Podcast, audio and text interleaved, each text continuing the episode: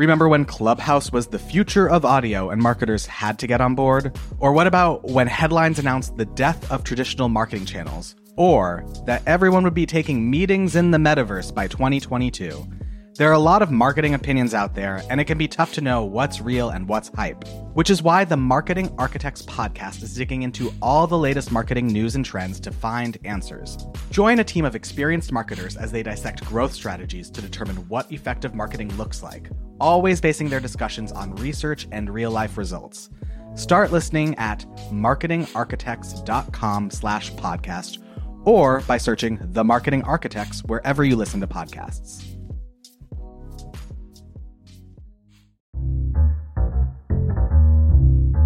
Hello, everyone, and welcome to the Modern Retail Podcast. I'm Cale Guthrie Weissman, the editor in chief here at Modern Retail. This week we have Erica Werber. She's the founder and CEO of Literie Candles, which is a candle company based in uh, my home city of New York City. Um, nice to have a fellow New Yorker on the show. This is a really interesting company. I believe it founded during the pandemic. They've been growing. They have some really interesting partnerships and and scents, and we'll get into all of this. I'm always fascinated with companies that grow and get their name out via really interesting collaborations collaborations, and I want to I want to talk about all of that. But Erica, how are you doing? I'm good. Thank you for having me. Absolutely excited to have you. So first. Let's start with you because you have a pretty interesting background, and based on my research, it lends itself into some of the decisions you've made uh, with Literie specifically, even though you weren't necessarily in candles before. Is that right? Correct. Yeah. So, what were you doing before you got into the candle business? So, I've always had a background in PR and marketing. I've worked on the agency side and the in house side. So, I've had a lot of experience with different brands, different products, things like that. Uh, so, developing a product wasn't anything uh, new for me. I had, uh, before I started this company, been a partner in a licensing agency, which, uh, you know, develops product under different brands and labels. Um, so the the development of a company part wasn't that um, you know difficult to figure out. Um, and in fact, when I started Literie, there was no intention of creating an actual company. This was supposed to be a pandemic hobby. Um, I turned 40 in 2020 and kind of had a midlife crisis what am I doing with my life? I had been sitting on this idea for a few years at that point. Um, and it was my husband who was like, why don't you just take a few thousand dollars, figure out how to launch this thing and like do something because the idea is great um, and we can figure out the rest. So I started this company with the intention of selling 2,000 candles. That was my initial purchase. Um, I was going to create a website on Shopify and basically sell them to my family and friends who were willing to purchase it. Um, so the goal was selling 2,000 candles in one year, and we sold 9,000 in nine months. Oh my God. So, and, first, yeah. Let's just start. So, what would you say the idea, like the idea was beyond it being a candle company? Like, what was this idea you've been mulling over for the last few years? So it was really what I like to call a love letter to New York. Um, I was born and raised here. I've lived in all different parts of the city. Obviously, I've had experiences all over the city. Um, and I think commuting, especially, you just walk by all of these iconic moments. Um, and it really all started with the hot roasted nut cart, especially in the winter. You kind of smell the, that steam um, as you come out of the subway station, whatever it might be. And I really just felt like I wanted to bottle that. And it was like, well, okay, what else could you, you know, if you were going to create a candle line of New York scents, what else would that look like? Um, so the 28th Street Flower Market, a Mr. Softee, you know, ice cream cone, um, brunch in the West Village, kind of the experiences that I um, was a part of on a weekly basis in the city. And then it grew from there. Got it. So this first year, walk me through that growth from a projected 2000 to 9000 in 9 months. Like how did that all work? Yeah, so um we launched um and the, the first thing, like I said, I had a PR and marketing background. So I knew immediately I had to hire a PR agency. And my initial thought was let me hire them just for a couple of months to send out some press releases, get the word out. Maybe a New York Post will pick it up because it was such a New York story. Um, and that was the right move for sure. Um, we had launched on March 20th of 2021.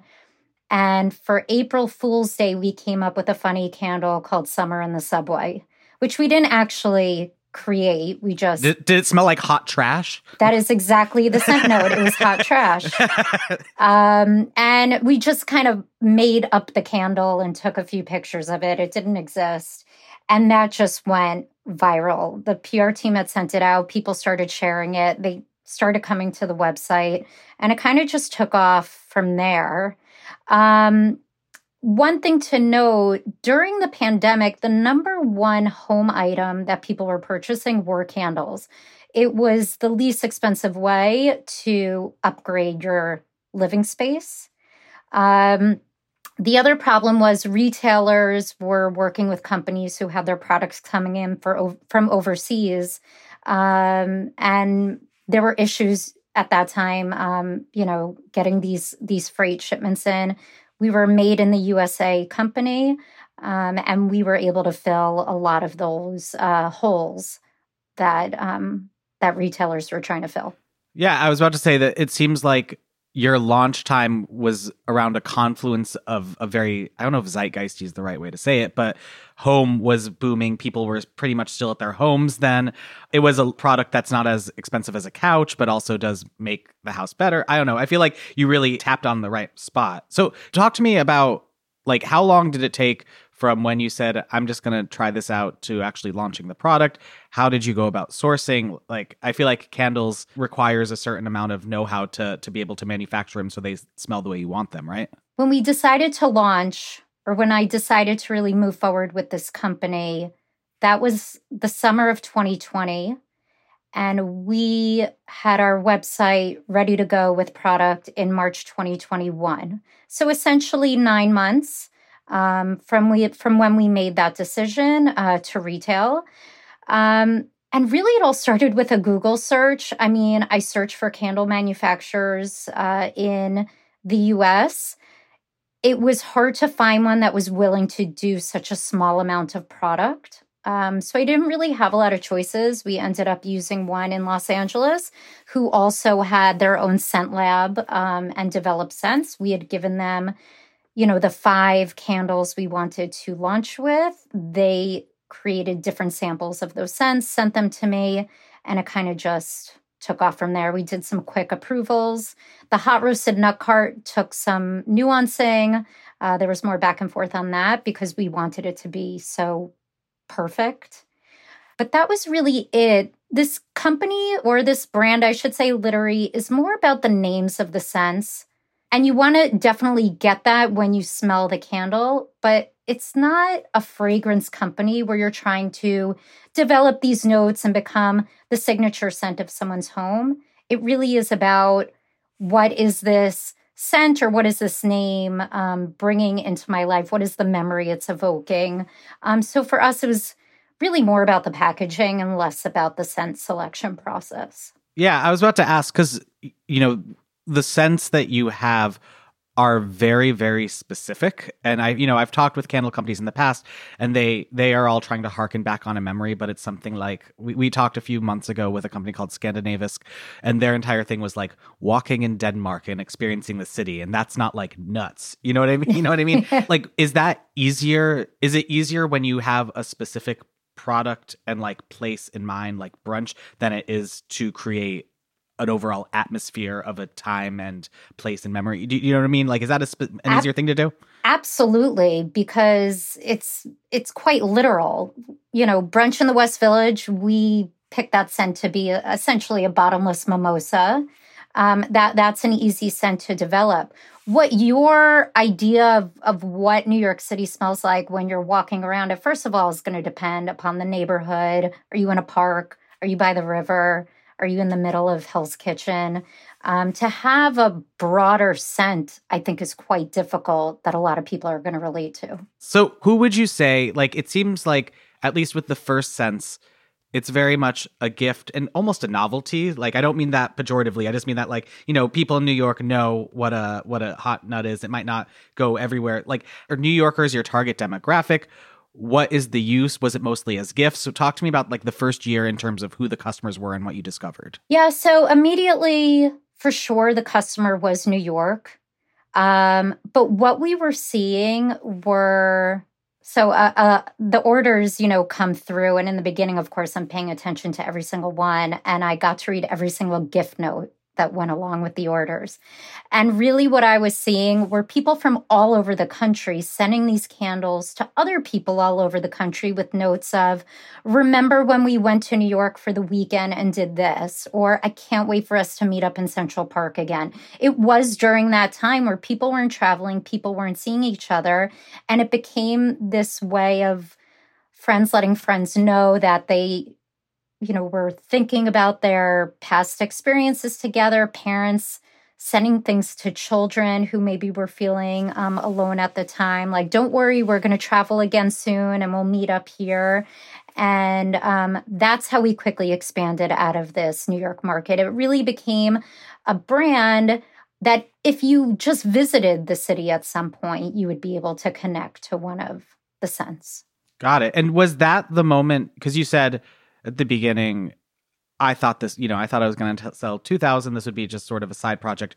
Was that the moment when you're like, "Oh, this is a brand. This is a this is what I'm what I can be doing?" Or was there another moment? What made you realize that this could be a, a full-on company? Absolutely. I think when we got that first big retail order, it had come from Macy's. I think they had wanted to purchase 10,000 candles, oh my something God. like that. and I was like, I didn't even know at that point. I mean, the amount of back end work that has to happen for you to ship product to Macy's is is unimaginable. I really thought that I could have my manufacturer develop these, ship them to me, and I would throw them in my car and drive them to Macy's. That's genuinely what I thought the process would be.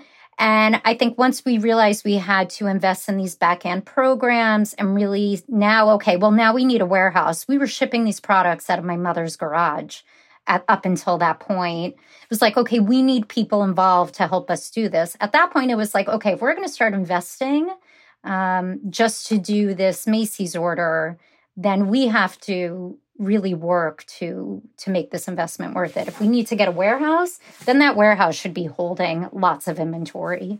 Um, and if we're investing in these systems, then we should have other retailers um, a part of that system as well. Let's walk back a little bit. How did the Macy's partnership? Did they was that outbound from them where they said we heard about you and we want to carry you, or how did that all come to be? And was retail ever on your mind before then? Yeah, retail had been on my mind, but it was more about small brick and mortar stores in neighborhoods that I thought maybe would buy five or ten at a time. I in you know my previous careers had worked with buyers at these you know, larger stores. And I just sent an email to the home buyer there, someone I had a relationship with um, at a prior job. And that's when she was like, "We need candles. We we." I mean, she made the purchase without even smelling them. um, it was more about we need stock. So if wow. you have it, you know, how quickly can you make it? Then, yeah, let's let's do this. And how so, quickly were you able to scale up to 10,000 after her saying, sure, we'll order them? It took, what was good is they just wanted to reorder what we already had developed. So it was just a matter of placing the order um, with the manufacturer at that point. Um, so it probably took six weeks um, which from a lead time perspective for them was totally normal and expected. Um, but then look, what came into that became financing and, you know, all of that fun stuff as well. So we had a quick education on on how to do this and, and figure this all out. Was your manufacturing able to totally handle that? Like I feel like I always hear about those stories when you have small manufacturing and then you get that purchase order and you're like, oh God, I, and sometimes they switch it over to another. Like, has that ever changed, or how has that worked? Yeah, that never seemed to be a problem. Um, and even since we've moved to a new manufacturer in Massachusetts, um, and when we get into talking about partnerships, uh, we could discuss a little more. But I'm actually surprised. Um, you know, I was talking to them about a potential fifty thousand unit order, and it was like, okay, yeah, we just need it by this date um, it doesn't seem to shock anyone or freak anybody out. So yeah, they, uh, you know, when I think about the different brands that they're producing and how many candles they must be producing each day. It, it shouldn't be shocking. We'll be right back after this message from our sponsor. Please stay with us. Walk me through the the retail trajectory. After that, did you say we're going to go after other other bigger, more chain retailers or how has that developed? Yeah, so it really turned into a focus on these smaller brick and mortar stores. Um, when we launched the brand, it was this smaller, inexpensive jar with a lid. Um, it wasn't the most attractive, but um, it was the most economical way to launch this. Um, and as we started to talk to other retailers, they had given us feedback that for the price, uh, they wanted a sleeker, nicer um, vessel for the candle, even if it meant the price had to go up. Um, and so about, you know, a year into it, we were like, okay, let's if if if we're actually moving forward and doing this, let's think about the packaging. So we upgraded to a, a nicer candle that went in a box. Um, and once we did that, we started doing some trade shows, and that's really when it it took off, um, and really turned into this idea that people are purchasing our packaging, not necessarily the candle especially because the amount of candles that are sold through our website, you can't smell them. Yeah. So um, people are really buying the name, buying the experience, buying the packaging. Um, and because it all looks so colorful and pretty on a shelf, that's really when the retailers um, started coming to us. Got, Got it. So let's talk about the partnerships and collaborations. You know, doing the research, I found a bunch of really interesting ones. Like you've done one with, I believe, Bravo. Was it Real Housewives? Is that mm-hmm. correct? Yeah. Um, and with the U.S. Open, I feel like they're it's zeitgeisty and they're kind of disparate, but like they're all they have a very specific tie-in that a fan would want to buy. So how did you go about doing that? Did was your past licensing work at play with this? Is that is that how that came about? So there was actually no intention of ever doing licensing for this brand. Um, the Real Housewives came about because their head of licensing happened to see a post about the brand in my LinkedIn feed. And we weren't even connected. It was just, oh, she opened her feed and there was maybe it was a New York Post article or something. And she had reached out and said, We've been wanting to do candles. We haven't figured out the way to do it. Is that something you'd want to partner on? Um, the US Open was genuinely me playing tennis one day and my tennis partner saying, You should make a US Open candle. And I found out who their, you know, head of merchandising is and sent them an email. And it was the same response Yes, we've always wanted to do a candle. We haven't figured out how to do it yet. So most of these partnerships were either inbound or just an easy email away. Yeah. With the US Open one, does it smell like a tennis ball? No, it smells like the honeydew, which is their signature cocktail. Oh, that that's much more enjoyable than the smell of a tennis ball. The, I happen it, to uh, love the smell of a, a yeah, the, tennis the, balls. yeah, that, that when you open it, just like hits you in the face. Absolutely. How major of a revenue stream are these partnerships, or like is that more on the PR side where it gets your name known and maybe you sell a few but it, but it all ladders back to the core business or is this a major engine for you? I would say it's both. I would say look you're paying royalty rates to all these brands. So you know you, you're making money, but it really is because of the marketing angle you get out of it. Us being able to put our name out alongside Bravo um, having their social media teams post about it brings more followers to our accounts.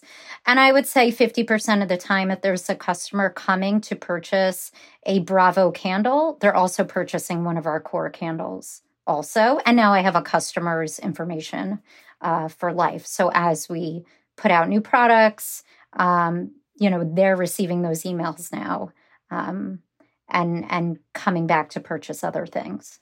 And would you say you have more or less over the last few years systematized your approach to these partnerships, or is it still that you get an idea and I'll shoot out an email and maybe it'll work? Or how how do you yeah. choose what to do next?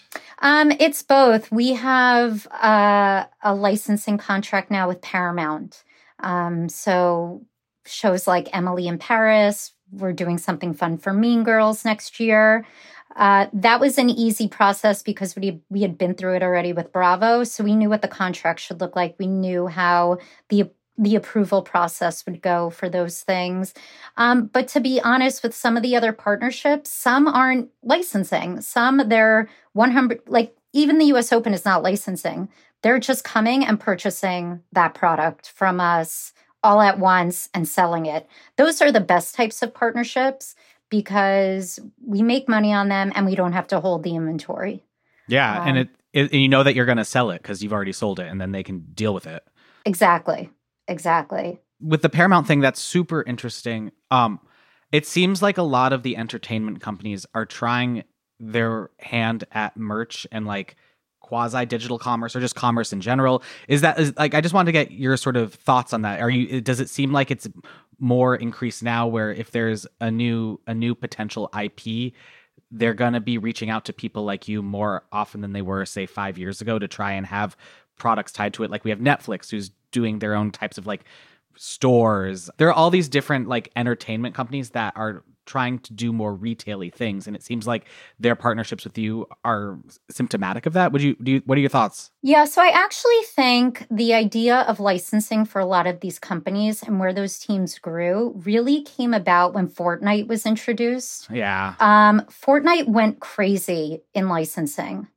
They they were happy to put their name on anything a backpack a pair of socks whatever it might be and that company made a ton of money because of it. It's very passive income for these brands. They have other companies developing their product, and all they need to do is make sure that these companies are using their logos correctly, using their IP correctly, and they're getting a cut of the sales every quarter of whatever's going out. So, yes, I think a lot of these parent companies or individual brands are growing out those licensing teams because they realize it's an easy way to make money uh, with not a lot of, I guess, effort um, for, from their end, as long as they find a, a trusted partner uh, to develop the products for them. And how important is it for these partnerships that you do that the Literie name is on it? It's it's hundred percent important. We won't do it uh, without our brand name. Um, we I I won't name names, but we had an opportunity last year, which would have been huge for us. Mm-hmm. Um, and really, it came down to when we provided them with the designs, they were like, oh, this is great, but we want to take Literie off of it.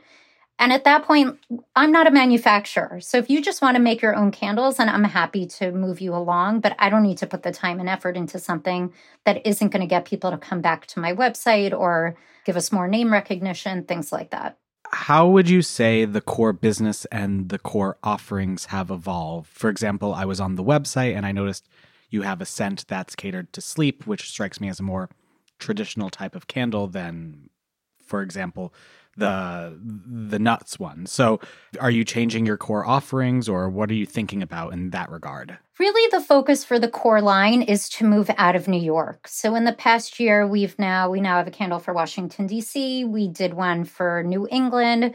We launched a candle for Malibu. Um, so we're focusing more on different parts of the country, um, mostly because our customer base from our website is they're based everywhere.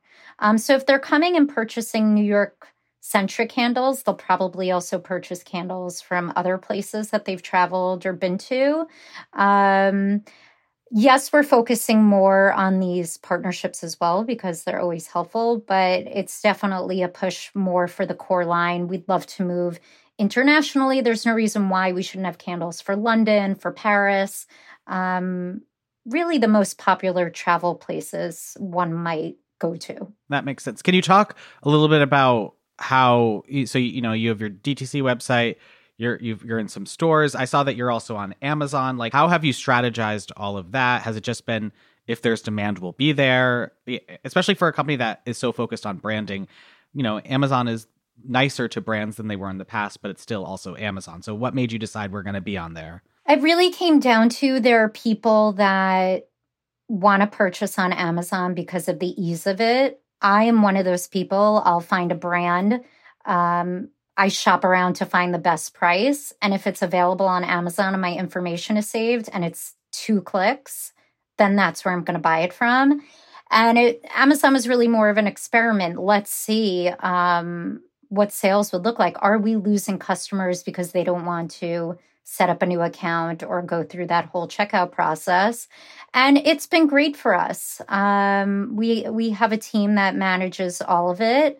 Uh, sometimes there's a fight for inventory, um, especially right now as we're going into holiday because we didn't really have experience with Amazon, um, they, I guess through AI, send us emails saying we need, you know, 250 units of this to meet whatever demand we see happening. And I'm like, I don't have 250 units to give you. I would prefer to have those units sold on my website. So it's it's understanding how that process works and and that dance between um, keeping things exclusive. There, we don't have every single scent available on Amazon because I wanted our most popular things to still only be available on our website. And uh, when did when did you launch on Amazon? Um, over the summer, so not not too recently. It sounds like it's been overall positive, and you're still figuring out like the. It's always the dance of like, what do I want to give? You know, they want everything, but you certainly don't want to give them everything. But uh, what what have you? It has it increased the new customers that you wouldn't have expected otherwise or are these just people who are just looking on there for Literie because they already know Literie you know unfortunately with amazon you don't get to see who the customer is so that's that's the difficult part. Um i'm going to assume those customers are people that don't know about didn't know about us. Um you know we're searching for a specific type of candle. And I would love to believe that the customer wouldn't have purchased it from our website, but saw it on Amazon and thought, okay, I'll just take it because it's easier. Um, and and it, it it's unfortunate that we can't know who that customer is. I would love to be able to see is this someone who had purchased from my website previously and now um, w- want to do it through Amazon because of the ease. Um, that's the unfortunate part of of working with them, but it's kind of you have to be in the game to play it. Yeah, so. no, and uh, you know they allow you to now do like a retargeting email, but it's just an Amazon email saying like, "Did you like this?" I always find it so interesting the the little things. I want to talk a little bit about marketing because it seems like this type of company you've really mastered the owned media side of things. You know, if you if you do an interesting collaboration, there will there will be a, a story about it, and I'm sure that that leads to more people searching you. But have you done a lot of other other types of digital marketing or customer acquisition, or has it been mostly this you know PR focused, word of mouth, that kind of stuff? So PR is definitely one side of it, but the bulk of our budget goes to advertising and it's only digital advertising. So with Meta, with TikTok and Google ads. Um, and that's really where we're spending our money. Um, we're definitely making use of, you know, geo targeting tools. Um, I'll give you a quick example. This past weekend in New York was the New York City Marathon. Um, most people who ran the marathon step foot into the Javits Center, which is a huge convention hall here, on Thursday, Friday, maybe Saturday. And we are able to send ads to all those people now for our I Ran the Marathon candle. Oh, um, oh, wow. And so we do a lot of that. Same, it was BravoCon this past weekend yeah. at Caesars Forum. Well, there's another, you know, list of people who are now receiving um, ads for our Bravo line of of candles. And, and you find that that geo targeting works, or like what do you have? Works how is it go- phenomenally well? Really? Yeah. Um, again, we have a, a, candle called I Have a House in the Hamptons, and all summer we were we were pulling lists from wineries in the Hamptons because you have to assume that people that are going to these wineries are into that kind of lifestyle. Um, maybe they do have a home there, maybe they're visiting someone that has a home there and want to bring it as a gift. Um, so it, it, definitely helps us uh, target our audience. Wow, that's fascinating. I, I probably want to do a, a, story about that later down the line. But so we're just about running out of time. But you sort of hinted at this with the the city expansion. But I just wanted to get a sense for you know what should we expect to see from you in the next year? Will it will it be just more city specific scents? Will we get product expansion or more collaborations? What, what are you thinking about? Yeah, so definitely more collaborations coming up. We have an enormous collaboration um, that's going to be happening with a retailer. Um, that's nationwide, which is super exciting for us. Um, so we'll see that in February. Um, like I said, again, expanding into different parts of the country as well. And I think what's been so unique about this brand, and for me as an entrepreneur, is I have no idea what's going to happen tomorrow. I still don't know what email is going to end up in my inbox of some random amazing company saying, Hey, we saw you on this. We'd like to talk about creating a candle. We got an email a couple of months ago from Denny's, the diner, and they wanted they have they have a smell. They like maple syrup, like fake maple syrup. But it was a brand new French toast they were coming out with, which would which will probably would have been a, a, wonderful candle. Timing did they needed it done in like three or four weeks. It wouldn't have worked out. But we get so many of these random requests that you never know what it's going to turn into. And it's so hard for us to project the business because of that. Even this, you know, big national retailer I'm talking about, that opportunity didn't present itself until two months ago. Wow. So if you had asked me in January the same question, that never would have been um, on my radar. So it's it's fun waking up in the morning and kind of not knowing what's about to uh, cross your you know your plate. So absolutely. One more question, just because I I wanted to ask, but as you with with the cities that you you are targeting how do you choose which like is it just based on intuition or tourist data or like something like how do you choose like th- this will be where our next scent will be from? Or like or is it from demand where you know where your customers are and a lot of them go to new orleans so you're going to do a beignet smell or something like that? So at this point i will not develop a scent for a city that i've not been to. And i feel like i've been to multiple times. I want it to seem authentic and that it was actually experienced especially when we come up with the scent and we develop the description for the box I want it to feel real and not manufactured. So that's still important right now. I think that will change as we grow. Um, but it it needs to be a place that's important to me still. All right, Erica, this has been such an interesting conversation. I really appreciate you coming on. Thank you. It was great for me as well. And thank you for listening to this episode of the Modern Retail Podcast, a show by Digiday. If you haven't already, please do subscribe and head to Apple Podcasts to leave us a review and a rating. See you next week.